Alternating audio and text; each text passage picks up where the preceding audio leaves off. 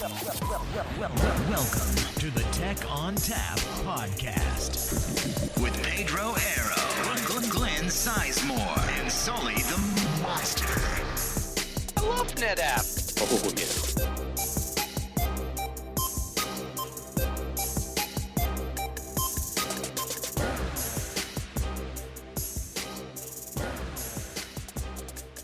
Good afternoon and welcome to the Tech ONTAP podcast, episode number one. My name is Pete Flecha, aka Pedro Arrow, and joining me as always is The esteemed Glenn Sizemore. Glenn. How you doing, sir? I'm doing fantastic, man. This has been a fantastic week, and we're gonna we're gonna come out on, on a high note and talk about one of my favorite things on the planet today. Oh yeah.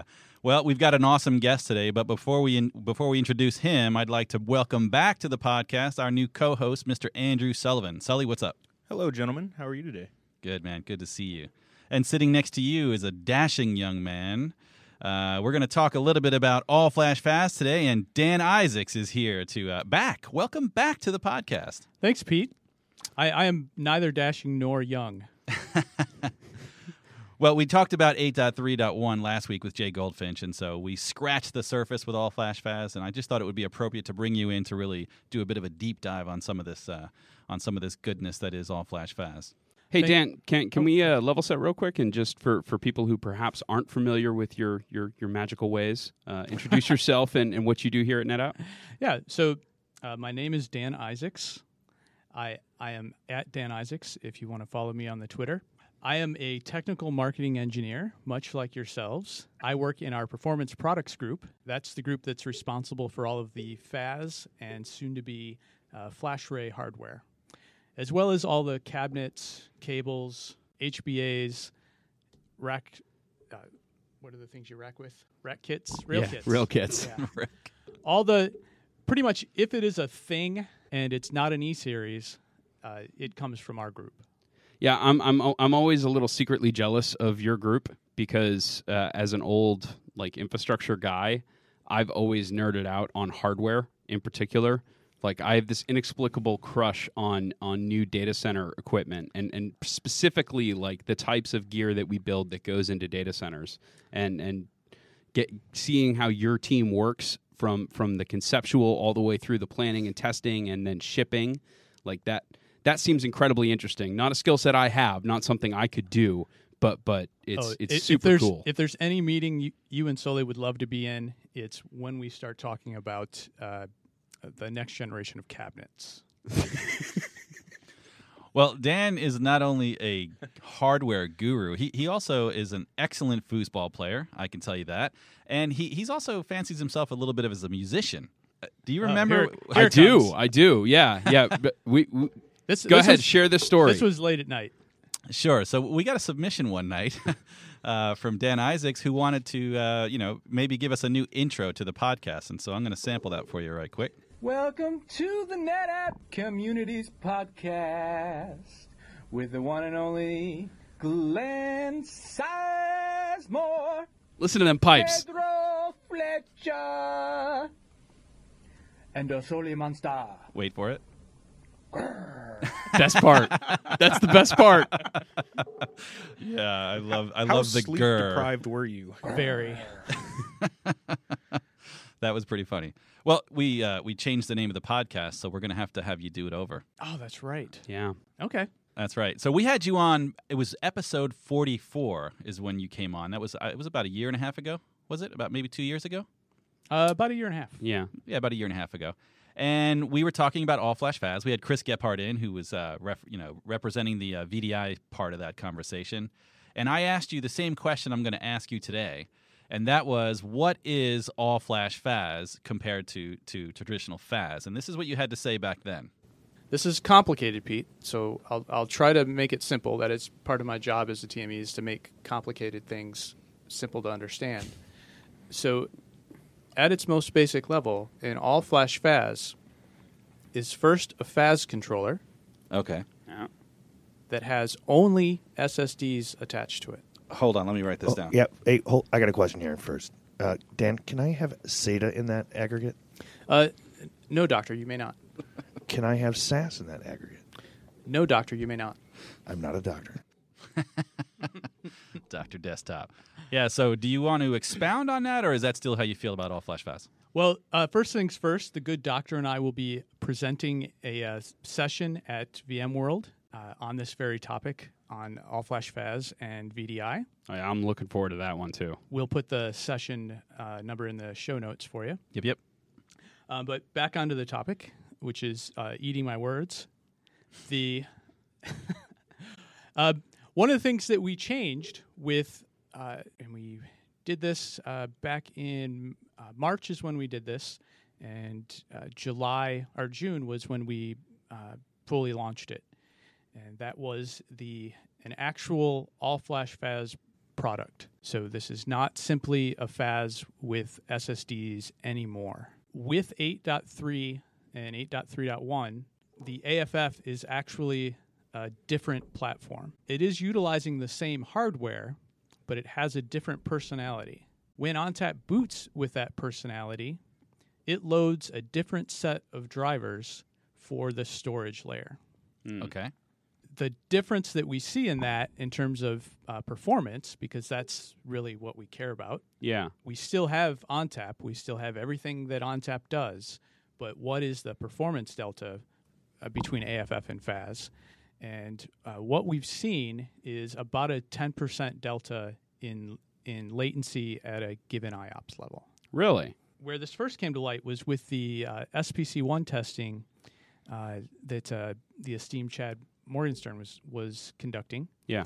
uh, I was hanging out in his cube one day, and he had uh, just we had just gotten this ability to set the personality as an AFF, and uh, Chad flipped the personality on the config that he was using for the SPC one results uh, that we released earlier this year. And what he found was that he was getting you know 10% lower. He was, had like 1.1 millisecond latency on the FAS with SSDs, but we were getting 0.9 millisecond overall response times uh, for the runs with uh, the AFF.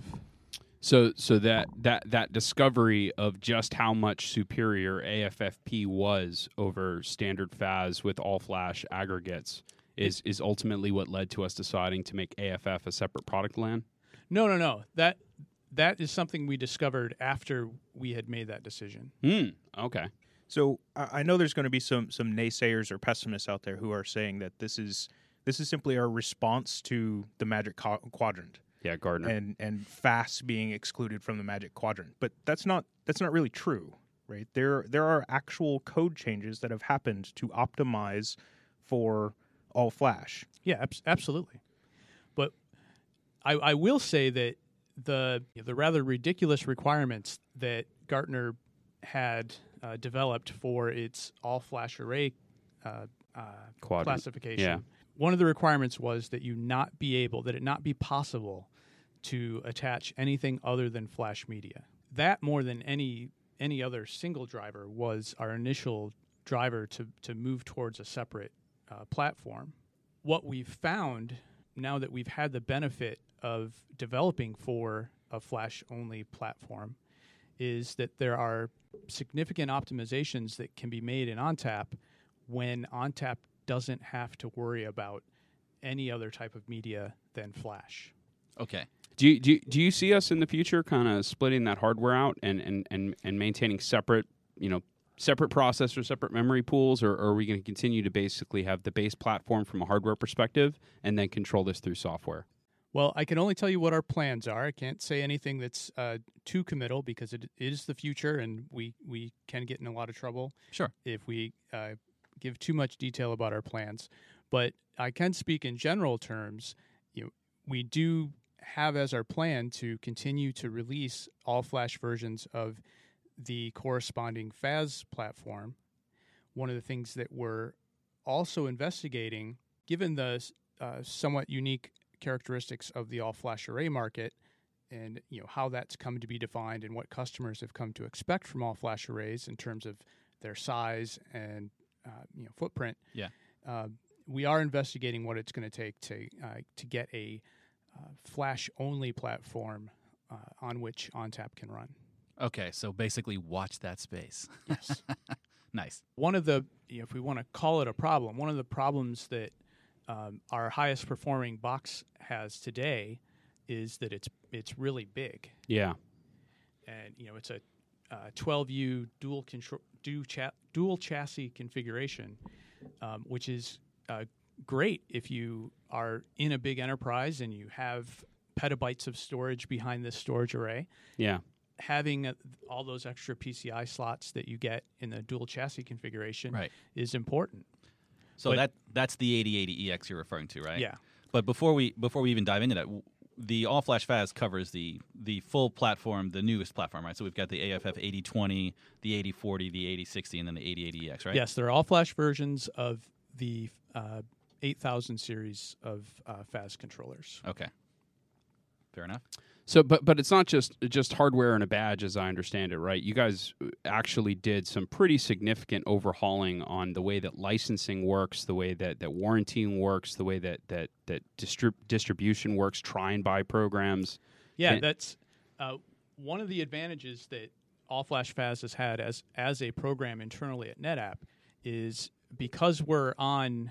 It's not really the cutting edge anymore, but Yeah. because we're on the leading e- leading edge of uh, the s- the storage market, and it is still a developing market, we were able to uh, try out a few different uh, license improvements to the licensing, to the way that NetApp handles licensing and support. And these were t- typically pain points that customers have always had.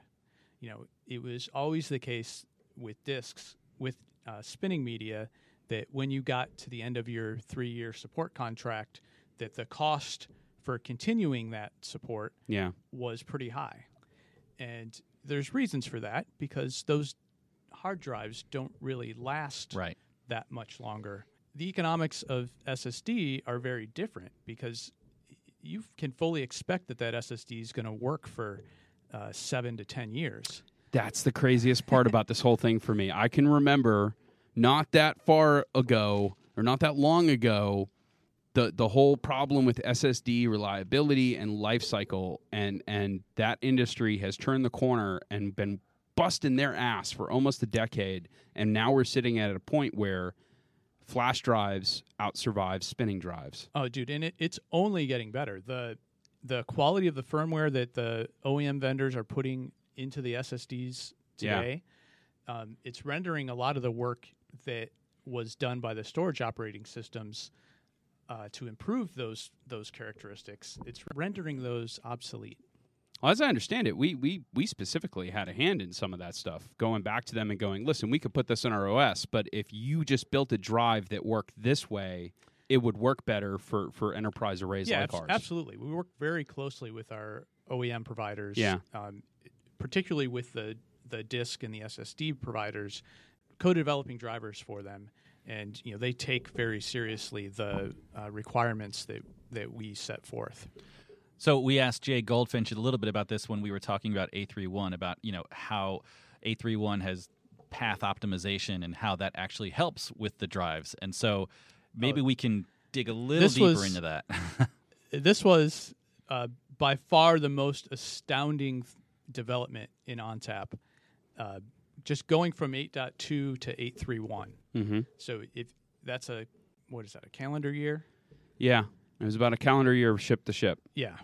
Um, and even in the six months from 830 to 831, from 8.3, a full 400 microseconds was removed from the read path. Holy crap! And you're talking about a 40% improvement in latency uh, just in a dot release. But if you go back to 8.2, it's almost a full millisecond better. Well, and that's the, that, the the insanity of this is today you can buy an AFF 8020 and get the same latency that we were selling with an EF 540 two years ago.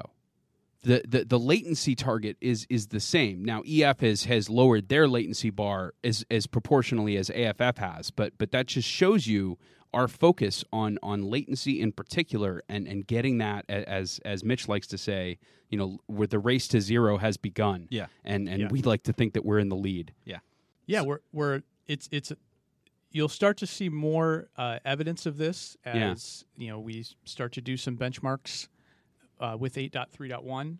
Um, we have a couple of proof points, evidence of this in a few of the uh, T- TRs that were released back in uh, May June timeframe. Mhm. The uh, sequel TR, I don't have the uh, TR. I think it's 4403, maybe, or is that?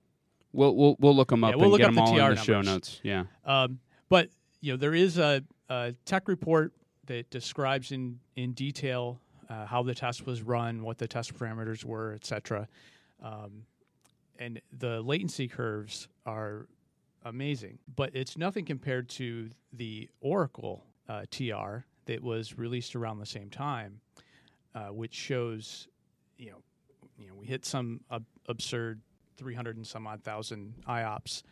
Um, but if you look at the latency curve, it was like 250,000 IOPS at half a millisecond latency. Yeah, yeah. That that's the thing, and, and that's that's what, uh, quite frankly, I mean, I learned from from our conversations with with the the Centricity guys is is their focus on you know everybody likes to to focus on the big top end number, but but there are maybe five or six workloads on the planet that actually require that top end number.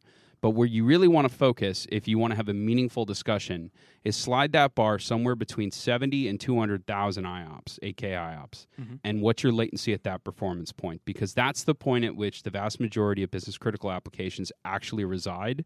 And, and that sweet spot, our latency is, is consistently sub half millisecond, which is insane. Oh, it, well, the, the, the EF on strictly a performance parameter, because Yeah. you know, th- the EF is wonderfully reliable and insanely fast. Yeah. And when I say fast, it's not just a ton of IOPS, like you said. It's it's incredibly low latency. I've been trying to think of a good way to to to, to summarize this, and and I don't know if there's anything here, but I'll go ahead and say it on the internet and let smart people like uh, yourself and and the rest of the world uh, correct me or not. But is there some sort of correlation? Do you, do do you think this is accurate? Like comparing uh, when we talk about IOPS and latency. Storage is something that, that people don't really have a, a good concept of or grasp of. And, and I've been trying to think of a good analogy to explain why latency is so important. And the one that I think that I've settled on is, you know, if if we were to compare this to the performance of compute, right? In the compute world, the two big factors that impact performance are cores and and and clock speed. Mhm. Latency is to storage as clock speed is to compute. Yes. And and that's the big deal. The Yes. lower you get in the latency, it's like injecting nitrous oxide in the entire application stack. Everything just speeds up. Whereas having to scale out the number of op- operations, much like you know in the compute world, yeah, I can get a box with 128 cores in it, but it's really really hard to write software that can simultaneously access all 128 cores. You don't need to write anything special if you're getting a four gigahertz clock speed. Yeah. See, I'm I'm a simple man. I've used a, a simpler analogy before, and that's the delivery industry. Right, literally this week they're testing drones in uh, southeastern Virginia or southwestern jealous. Virginia to deliver medication. Right, is it faster? Right, latency wise, it's Yeah. faster to get a drone with a single small package out to your house than a tractor trailer full of the same thing. Oh, interesting. So that that's the concept, right? The difference between latency versus throughput. Right. And then you also go back to the never underestimate the throughput of a FedEx truck with a box full of tapes and, and all of that, right? Yeah. There throughput is how much you can get from A to B. Latency is how quickly can it get from A to B. Yeah, I guess that that that, that is a much more inapt analogy. But but uh, I just feel like we we need to do a better job of educating our user base because they're focusing on the wrong things, and that's clear because of something that we'll probably talk about again later on today, which is all this IO size nonsense. But let's let's try to avoid that that that ditch for now. Yeah, absolutely. So, how do we make it faster? Right? I know there's there's obviously we can s- put as much memory and compute processing power into the array itself, but what about right? What about path optimization? What exactly has changed to make oh yeah, we faster? got we got distracted from that. Sorry. Yeah. the uh, okay, so one of one of the things we did was we uh, changed the number of things that a that ONTAP has to do in order to request a block from the raw storage. And at the start, so in the 8.2 time frame, this was basically four steps we had to go through to get down to the block. Okay. And we had to go through network, through WAFL, through RAID, and then down to storage. And then on the return trip back up out to the network, we had to make the same steps. Okay. So it was basically eight little hops in code that had to be traversed in order to get a to request a block from disk and receive it. This was fine for spinning media because you have plenty of time Yeah. to, to do all this. In 8.3, we got a nice uh, latency boost by uh, removing one of the steps on the return trip. okay. So on the return trip in 8.3, it bypasses the RAID level. It still does the checksum comparison. So if there's a checksum error, it'll kick it back down to RAID to fix that. Yeah. But very that almost never happens. Yeah, which which by the way, that's another one of those little things that that that ONTAP just does natively, consistently ensuring that the data that was written was actually written and the reads that you're getting back are what you're requesting. And that's not something that comes up on a lot of of conversations around, you know, especially these emerging storage platforms. And and it aggravates the crap out of me. It's almost as no, as annoying as when you say especially. Yes, I know that I know that you really don't like I when I, knew say that was coming. Yeah. I knew it. It's almost like uh, when I say irregardless to some, some to other individuals, it causes the same cringe factor. So Um, A3 bypassed RAID. Yeah, so A three bypasses the RAID on the return trip. What we're doing in 8.3.1 is removing a lot of those steps. So uh, it is going uh, directly from network to storage now. We're not worrying about the RAID on the reads. Or the mm. WAFL. Yeah, we're, it's not going through WAFL because we have a map in memory of where things are. So Awesome. we just go get it. Yep. And then on the return trip, we go right from the bottom storage level up to network, or up to WAFL, and then up to the network. So by reducing all of those extra steps, that's how we got the 400 microseconds of latency uh, eked out. Nice. Code path, baby. That's that's what it's all about. So that was one of the things. we also uh, made some improvements to the uh, SCSI drivers. So we made two big changes, and they're not big; they're two small changes, but two impactful changes. Yeah, big impact, small change. Yeah. One of the problems that we we saw in uh, 830 was we had removed some of the code paths in ONTAP, but we were uh, still not getting the performance that we expected out of the devices. And that turned out to be we were doing two things. It was taking us too long to create a new SCSI thread, and then we didn't have enough SCSI threads. Hmm. So what we did was uh, roughly doubled the number of threads that we have, and we lowered the threshold at which a new thread will be started. So instead of being instead of a thread being 80% busy before we kick off another one, it now has to be like 50% busy before Hmm. we kick off another thread. And what these small changes allowed us to do is to get much many more commands down to the to the SSDs. That and, and and this right here touches on perhaps one of one of my personal tilt factors uh, in in the flash business right now. Uh, m- m- our our our esteemed colleague uh, Mr. Matt Watts put out a fantastic blog post this morning on on the term legacy and exactly like what that means and and basically just kind of taking it head on, going, "Go- "You want to call us legacy? Go ahead." You know, le- legacy is what everyone on this planet strives to. Legacy means that when you when you're gone, people actually know that you were here in the first place. Right, exactly. Um, but but the thing that that drives me absolutely insane with that term when it comes to this industry is we primarily deal in bits and bytes and code. We're, we're not programming these things through through hardware. Like the hardware plays an important factor, but the vast majority of the functions are controlled in code, which means if it's not working correctly or if the realities of our industry or the realities of what we're working with change, we change the code. Like it's not like we've got to go out and, and, and get bulldozers and start plowing fields and starting over. Yeah. It, it it's literally just that you check the commit in, you do a couple of tests. Yeah, that's way better. All right, push to te- QA, uh, UAT, and then out to the customer. Like the, pretending that it's not that way, is I don't get it. yeah, I know. It's like w- Microsoft Windows has been around forever, Yeah, but it's not the same Windows that your dad used. You know, I mean, it's completely different. Yeah. There, there, there are very few components of, the, of that solution stack that, that have not been touched. Right. Yeah, the code optimization I think is something that most the world would be a better place if SQL code was optimized. I think there are a lot of problems in this world that Flash is solving that bad programming on bad uh, database programming created. Oh, oh, for sure. As a former DBA, yes. yeah, yeah, without a doubt. It's it, but but here's the you know the the reality of that problem is finding a, a DBA that that is qualified, that you can afford, that that is motivated, that understands your business and understands what the application is actually trying to. Th- that's an incredibly hard problem to solve in the first place. And and if you can build that team, you can absolutely get by with way less.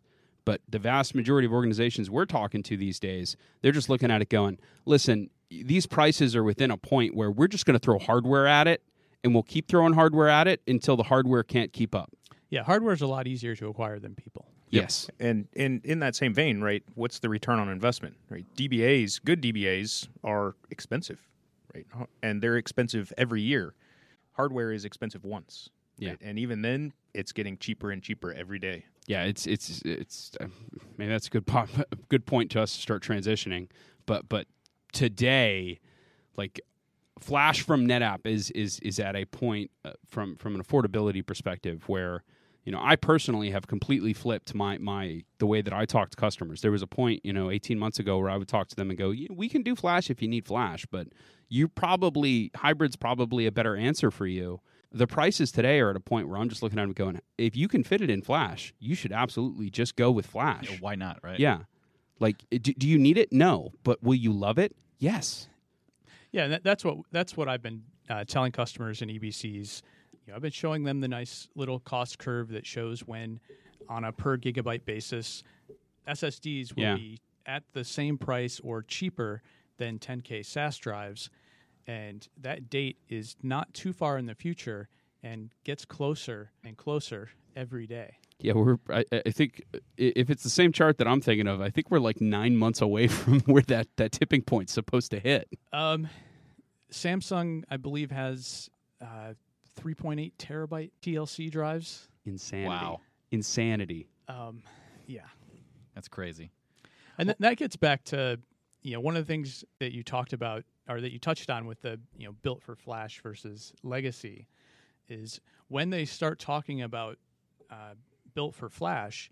If you listen to what they say about being built for Flash and why they're doing what they're doing differently versus legacy, Yeah. it reads like things that ONTAP has been doing for a very long time anyway. When you talk about uh, coalescing writes in memory, Right, right, right. only writing to new blocks, Yep. these are these are things that ONTAP has always done. Yeah. Sort of redefines built from the ground up, if you will. Yeah. If if, if you want to if you want to say that we were just lucky and none of this was intentional, okay, whatever. Maybe we, We can were. have a conversation. Yeah, we were. But- Uh, look, there were there were a lot of innovations that Yeah. NetApp brought to the market that were just happy coincidences. Dedupe, it was a good example of, oh, by the way, we have we have a map of all the blocks. Hey, we can compare these Yeah. and we can figure out which ones we don't need to keep multiple copies of. Um, that was a very easy thing for us to do with WAFL. Mhm. When we look at FlexClones, that was a ridiculously simple thing to do Yeah. because we already had fully integrated snapshots. It was basically a couple of bits in code we had to flip in order to make those, uh, you know, create a separate volume, virtual volume. And because we're always writing to new new space on disk, you know, it was never the case that we were going to overwrite or try to overwrite the actual blocks that the snapshot was uh, consuming. Yeah. And that's a good transition, Dan, because that's the whole point, right? Data ONTAP has been around for a while. We've got we've got tons of data management features that have been inside of inside of our fa- FAS portfolio that are now also in the all flash FAS. And so with that data management, all those things that you're saying, having the ability to do FlexClone, having integrated data protection and and and um, multi secure multi tenancy, et cetera. There's tons that comes in ONTAP that does not have to be reinvented uh, for for our Flash portfolio. Unlike some of the competitors that are doing built from the ground up and focusing on one protocol, and then now trying to circle back with with you know feature set or data management capabilities. Yeah, in, in, in a brilliant twist of marketing, somehow this industry has been convinced that silos are healthy. Yeah, that that I that just astounds me. Yeah. frankly, uh, you know, we've been NetApp has been so focused for a, a north of a decade now, Yeah. uh, just focused on getting scale out to be uh, part of the core feature set of ONTAP. That you know, the idea that anybody would be happy with uh, a single storage controller holding a fixed amount of of storage and it being an island unto itself, you know, that is Absurd. completely an anthem to what we have been uh, developing here at NetApp for, you know, the last ten years of my They life. the only thing that I can think of is is that because you know the uh, listen, let's be honest here. Everyone's smart, right? Th- This industry, there are no idiots in this business. There are a few. Oh, okay. That's why I love Dan. He's got Yeah. no filter and he tells you exactly what's on his mind. Right. But but for the most part, there really aren't any idiots. So so the only thing that I can think of is either they're at a different uh, point in the discussion with the customer, and the customer just hasn't got to this complaint yet, because it was abundantly clear in NetApp land. I, and I put myself in the same boat, right? Andrew and I can rewind back to when we were both working at the same site, and, and we had everybody, right? We had EMC and Hitachi and IBM and a ton of NetApp on site, and and our number one feedback into our NetApp team when we would have EBCs and our and our account team would come on, and we would look at them and just go, "You have got to give me a method to seamlessly move data from one aggregate to another. I don't care what it is." But I've got to be able to seamlessly move this this data around without having to do SnapMirror and, and managed failover because it was such a pain point for us having to relocate and exchange database from one aggregate to another was a six month project, right? And and cluster Data ONTAP and di- the data motion portfolio. Well, it was government work. Well, yeah, it was. Yeah, we should say that it was the U- United States government, which is why it took six months. But that's that's another thing.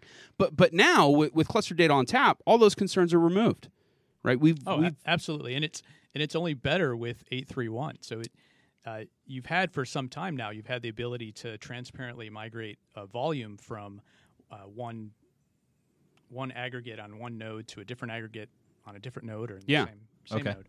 Uh, with eight three one, we've got greater granularity in that, so we can now do individual LUN moves. And the nice thing about the LUN moves versus the volume moves is the transition time. So the time during which I/O is suspended while we do the flip over is, I believe it's very close to zero, if not zero. Yeah, no, absolutely. And and and guys, if you're listening to this and and you want to see this for yourself, just reach out to your account team and uh, our our good friend Neto from Brazil would love to show you around the the kit he's got set up in CPOC. We've got a standing demo environment and Yeah, we've got Ne- customers just coming through like wild hatters and and it's we'll just show you how it works. You Yeah, can see Neto- it yourself. Uh, my my very good friend, whom whom I love very much, uh, Neto from Brazil. Um, somebody actually referred to him under his uh, like legal name, and we had to convince her that uh, nobody would know who she was talking about. I, I yeah, I don't actually know what his legal name is. I, I do know. I feel like it's uh, one of those uh, secrets.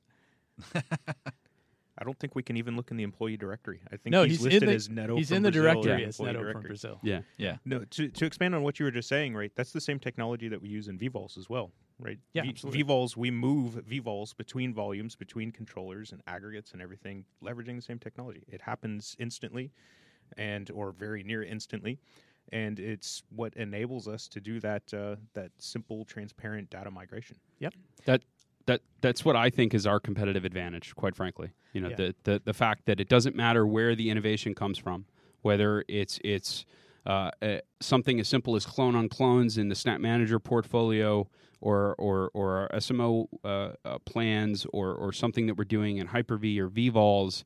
Any modification that we make inside the Data ONTAP family is is now simultaneously shipping in in any silo, whether that be a a cheap and deep SATA node or a hybrid node or an all flash node Or a cloud node. or a cloud node. yeah, right. Like the, the Val uh, Val in his uh, explanation of you know if you guys really want to talk about performance, don't give me your hot box nonsense. Let's go with real performance and give me a, a million Cloud ONTAP instances, and I'll hit a hundred billion IOPS in the cloud. And you know what? He's completely right. Oh, I, can't, I can't even look at the sky anymore without thinking about Val. Well, another thing that happened with uh, with in terms of data management is uh, you you did a video recently, a demo video on how to actually provision LUNs, the simple setup for for all flash FAS. I think that's something new in A31, right? Yeah, let's talk about simplicity. That's a great idea. Yeah, well, well. First of all, just to backtrack a little bit, uh, we talked about Neto and we, we talked about the demo he does for uh, customers Yeah. in the customer proof of concept labs. Um, Neto and I are working to get a video that we can put on YouTube that shows basically what he shows when he's uh, doing his customer demos. that that I want to see. But the other thing that I just realized that we didn't mention and we should mention, because I know that you, that you and and the rest of of our our product marketing teams put a ton of work into this. But you know, if you're listening to this and and you're just going, you guys are full of it. This is marketing. You're making this up as you go. Like, eh, correct me if I'm wrong, but but we've got a try and buy program where we could get an 8060 all flash FAS in any data center in you know 10 days from now if if, if you really want to just put our money where our mouth is and just try this for yourself Yeah, they're, uh, we're actually going with 8080s for that program. okay Um, we're just kicking that off. Uh, we'll have a limited availability this month with the 8080EX. mm-hmm. The it's actually the 8080 AE-EX. Okay. is the All right. full part number. um, you could tell he's in the hardware team exactly. um, so one of the things that uh, we will be releasing next month in August is a an 8080A EX, which is a single chassis with two controllers in the chassis.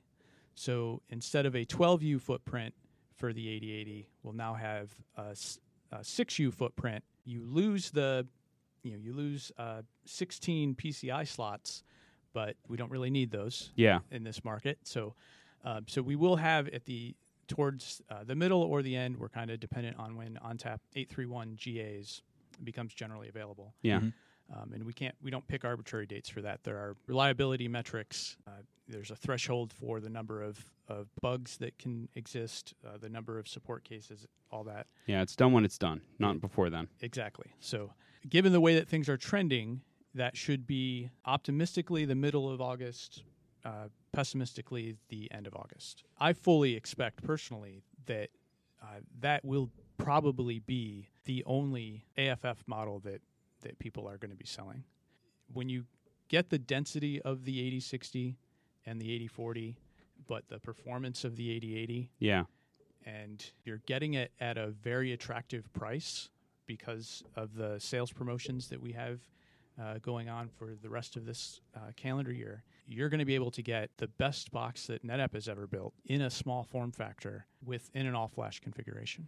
And and with no risk right? I mean there's this is what i love about the try and buy. It is zero risk. You just get an account team you sign up for it you put it in house you try it. If it works and you love it you buy it. If Wait. you don't you send it back. Yes, and we will. I will note that you only have uh, 45 days to make that determination. Yeah. so you don't you don't get to keep it a- around for a long time. so if you're a government worker like these guys used to be, make sure you have all your ducks in a row before you accept delivery of it. yeah we would have we would have been forced to just buy it and then six months later do the poc but that's, that's a different world Well, look, any any large enterprise will have will have delays like that just Yeah. because they're they're organizing extremely complicated environments and you know finding finding the time, uh, finding you know they have change control requests. There are uh, limits on what they can plug into the network. The complexity of their management teams for the larger organizations, you know, just getting the storage guys to have a pleasant conversation with the network guys sometimes can be a can be a problem. So Well, I, I still have nightmares about the ITIL process. So hey come on practitioner I, I've blocked that out of my memory. I don't know what you're talking about. Yeah, you know what I'm talking about. Certified practitioner. Well, cool. The try the try and buy sounds awesome. When does that actually start? I don't. Did you say that? Oh yeah, that's that's available now. Yeah. Uh, if you do it now, it's going to be the 12U uh, system. If you do it a month from now, it's probably going to be the uh, the uh, 6U single controller version. Sweet. All right. More details to come. We'll actually leave notes on the uh, show notes on the uh, show notes page. We'll leave some uh, links to that stuff. So get in touch with your account rep if you want to learn more about that. Yeah, any any NetApp partner or uh, so I, I do believe that uh, a NetApp SE or account, account team has to uh, make this request. So if you are a partner, you are able to do this, but you do have to work through your uh, partner manager or a friendly SE. Yep, Fair enough. All right, so I was going to ask you. Last week we talked a little bit with Jay Goldfinch, and we touched on it briefly. Uh, I think Andrew, you were the one that brought it up. That uh, we were talking about simplicity, something that previously NetApp needed to do some work on, and uh, and has since really made some some real real headway with that area. And I think I saw a video from you where you actually demonstrated getting an all flash FAS up in less than 15 minutes. Can you talk about that? Yeah, so th- that's a combination of, of two things. So the first thing is the SAN optimized AFF bundle.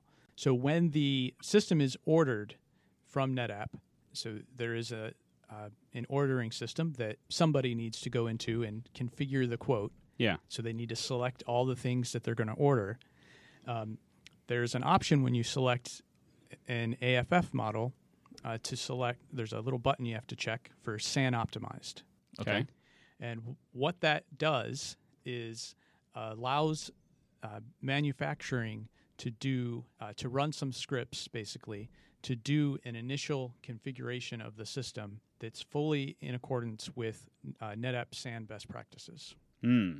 So optimized for uh, block storage. What this means is uh, what they're doing actually is creating a default cluster, creating an SVM, uh, creating both aggregates on both nodes, so pools of storage on both nodes. Yep. Setting up the fiber channel uh, interfaces, so the LIFs, and uh, and then setting all of the options, tweaking all of the options um, into in, in accordance with what our best practices are. So what that means is, as soon as you cable everything up and plug it in, or and power it on, you will have a uh, default configuration already. Yeah. So uh, there will there's a sticker on the on the box that tells you what the IP address is. So you have to uh, connect to that IP address. It's a 10. I think the IP address is 10.10.10.10. So uh, you can figure out what you need to do to connect to that IP address. But uh, you just uh, point your web browser right at it. Uh, you'll see System Manager come up. You know, you log in with the credentials that are printed out on the on the uh, sticker, and you will be able to reset your. You will have to reset your IP addresses, assuming you are not using a 10.10.10 network. Yeah. yeah, sure. Um, it, so you will, th- but that is the only thing that you'll have to do as a customer. Yeah. It's like setting up a Linksys router back in the day. I mean, it seems like it's gotten that simple. Yeah, and so right now we have that optimized for SAN. One of the things that we're uh, working on is uh, doing the same thing for um, an NFS environment or for a CIFS environment. So the, that's the bulk of the setup process um, already done for you. Yeah, I know that uh, in, in my corner of the world over in FlexPod, like that, uh, you know, we, we get it, right? It, there's no one over here at NetApp that's confused or doesn't get it. You know, we understand that we have the best storage platform in the world that also happens to be one of the most complicated. And our customer base has come back and said, "We love your platform. Make it easier." Yeah. You know, miss, okay, Me- message heard. We're working on it. We're going to make it simple. Yep.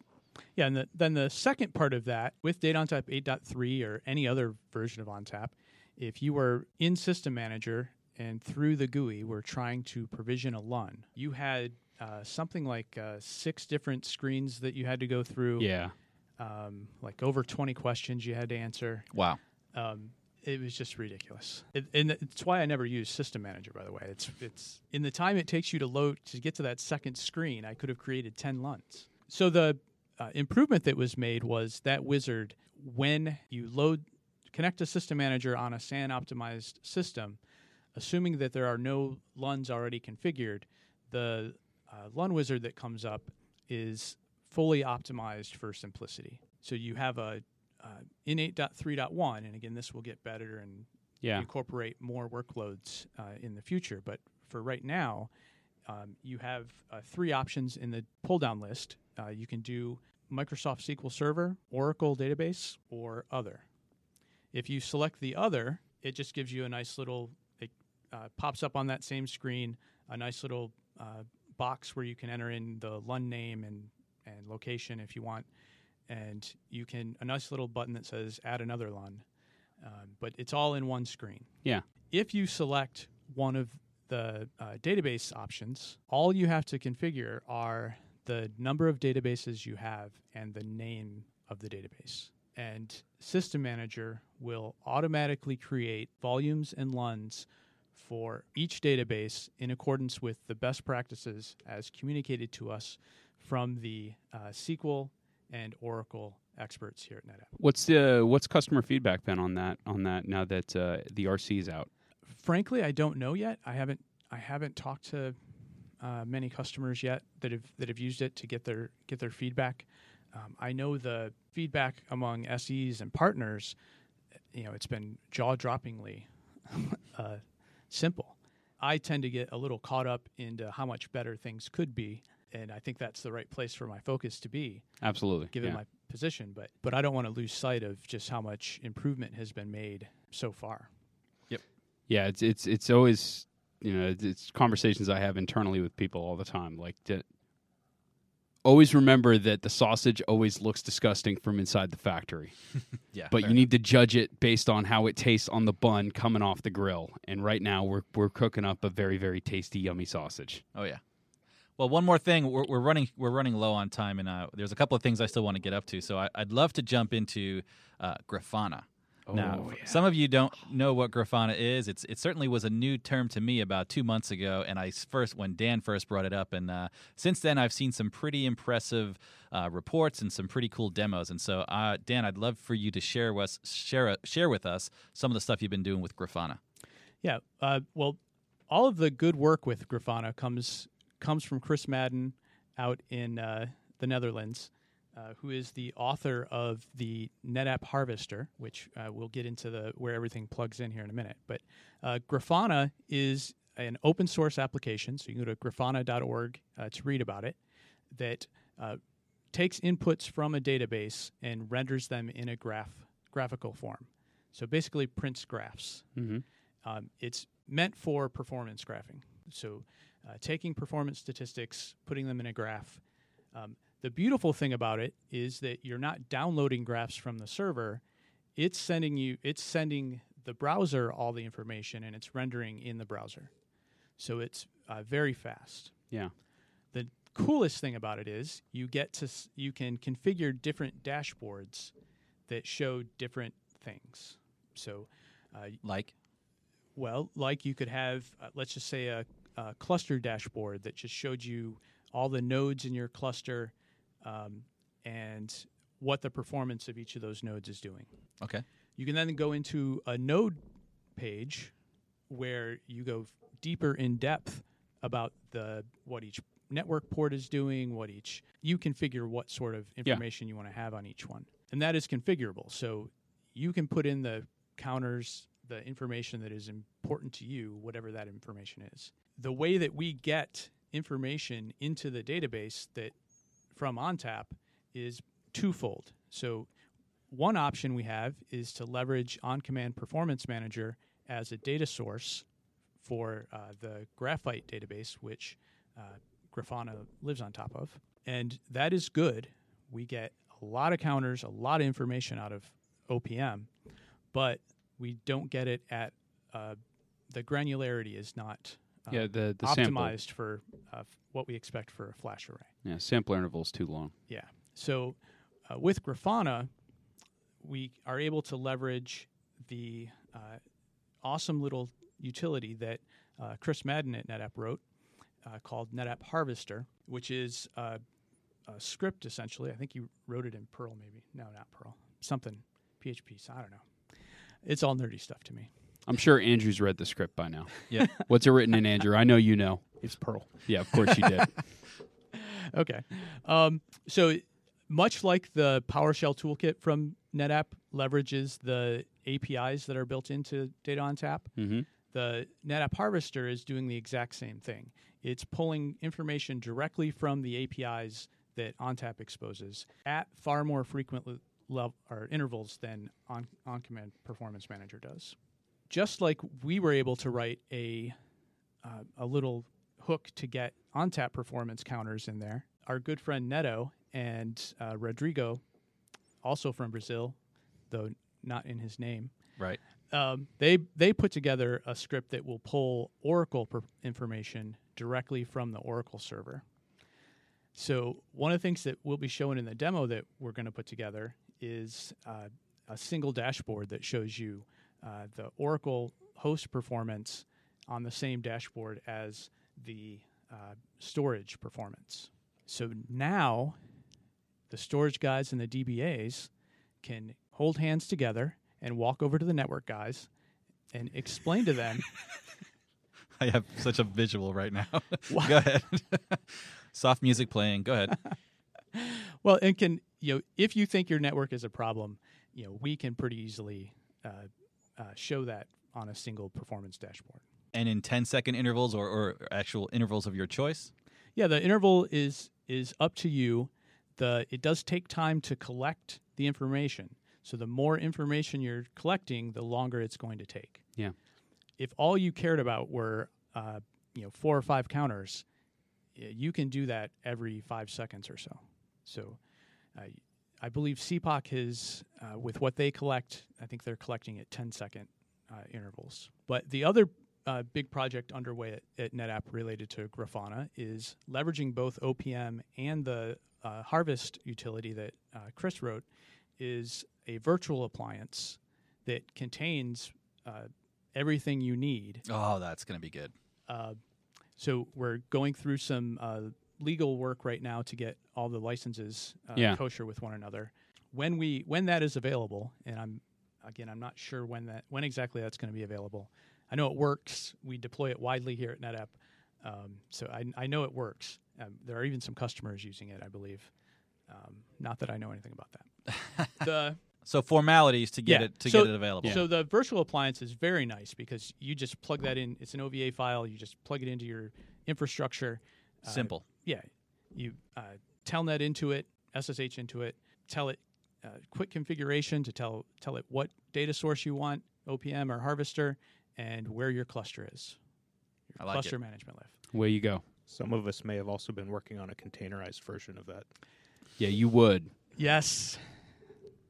We're we Sully still haven't we still haven't got to DockerCon. We're that's going to have to maybe have be we, next how week have we not talked about that yet? Uh, because because we're we're there's there's some stuff we might be announcing at a later date. So you know we're, Okay. we're, we're waiting a little bit. and we wanted to get you in first. Yeah, Priorities, man.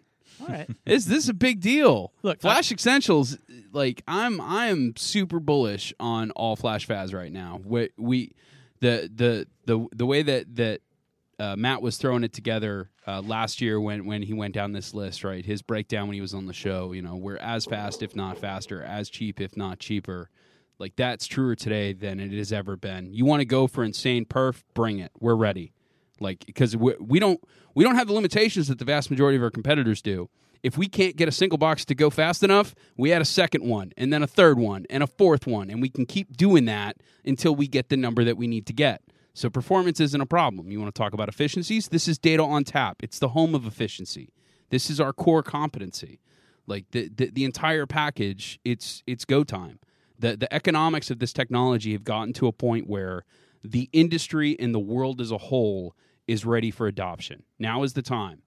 Like uh, up until now, it was too expensive, and people who are running around talking about uh, SCM storage class memory uh, controllers, you know, y- yes, there's some innovative stuff and some cool stuff that people are playing with, but the economics aren't there yet. It's it's not ready. Oh, Right. yeah. The, the time of NAND is now. This is the golden period of this technology. Yep. Yeah. And you know, just here at NetApp, where you know the beautiful thing about ONTAP is you know ONTAP has always run on a variety of media. Yeah. You know, it ran on uh, SCSI drives like actual SCSI drives. Um, I had someone I was a customer. Um, you want to talk about complicated? The we were able to we're the first to market on primary storage with SATA. We've been working with SSDs since 2010. We've been working on uh, as with uh, VMDKs with ONTAP Edge. Uh, we work in the cloud, leveraging uh, EC2 storage, virtual storage Oh, yeah. containers, and with uh, FlexArray, you know, or the old the legacy V series product. You know, ONTAP has been running on third-party storage. It's been running on uh, CX or in front of a, a DMX. Yep. Or, you know, for a very long time. So ONTAP is very easy to make work with a variety of storage technologies. For us, going from SLC to EMLC to now, uh, we're now shipping CMLC drives.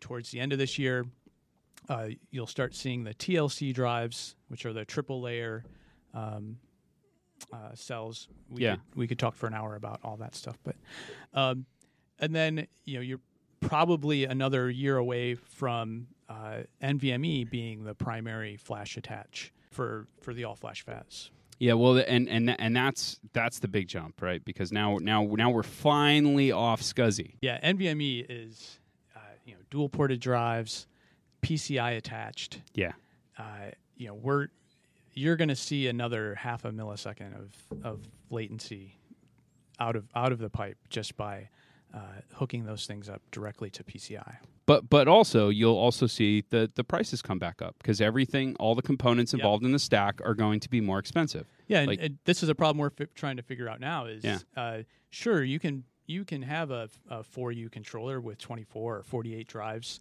uh, NVMe drives plugged in. How do you scale that capacity within a single box? What's how do we what cable do we use to, Yeah. to get to to get to this uh, external shelf that has NVMe PCIe attached NVMe drives attached.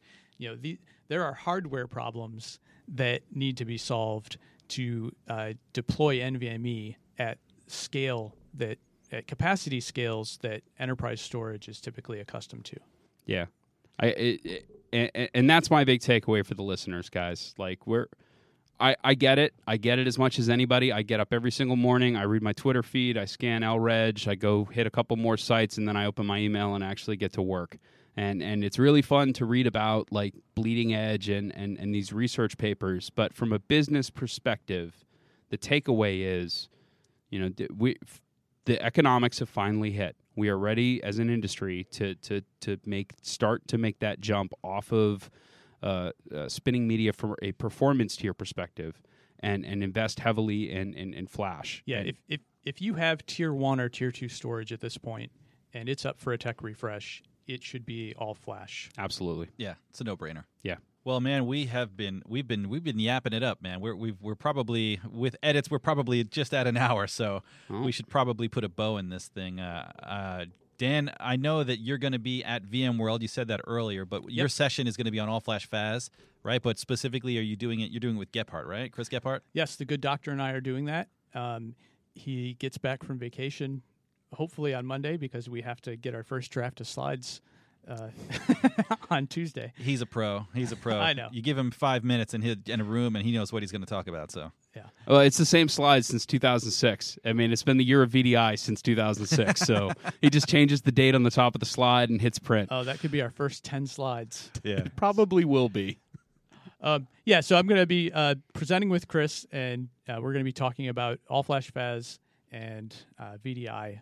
I'm going to talk about All Flash FAS, and, and the good doctor is going to talk about VDI. sure, sure.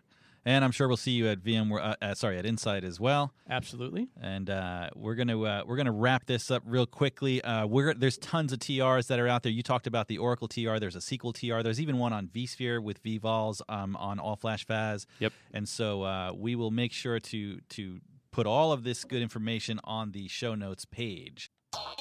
All right, that music tells me it's time to go. So if you want to get in touch with us, send us an email at podcasts at netapp.com, subscribe to the Tech ONTAP newsletter at community.netapp.com, and follow us on Twitter at NetApp.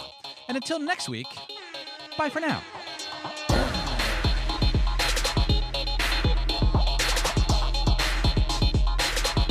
That cricket is, is slowly making its way towards your chair. I think he's in love with you, Peter. Oh yeah. There's something about you. He's been he's been creeping across this room for the past 45 minutes. Are you sure it's a cricket? It, well, it, it, it looks like a cricket. Smells like a cricket. Is it just me that's getting off on this? Oh yeah. Wait. What does a cricket smell like? What did you even just say?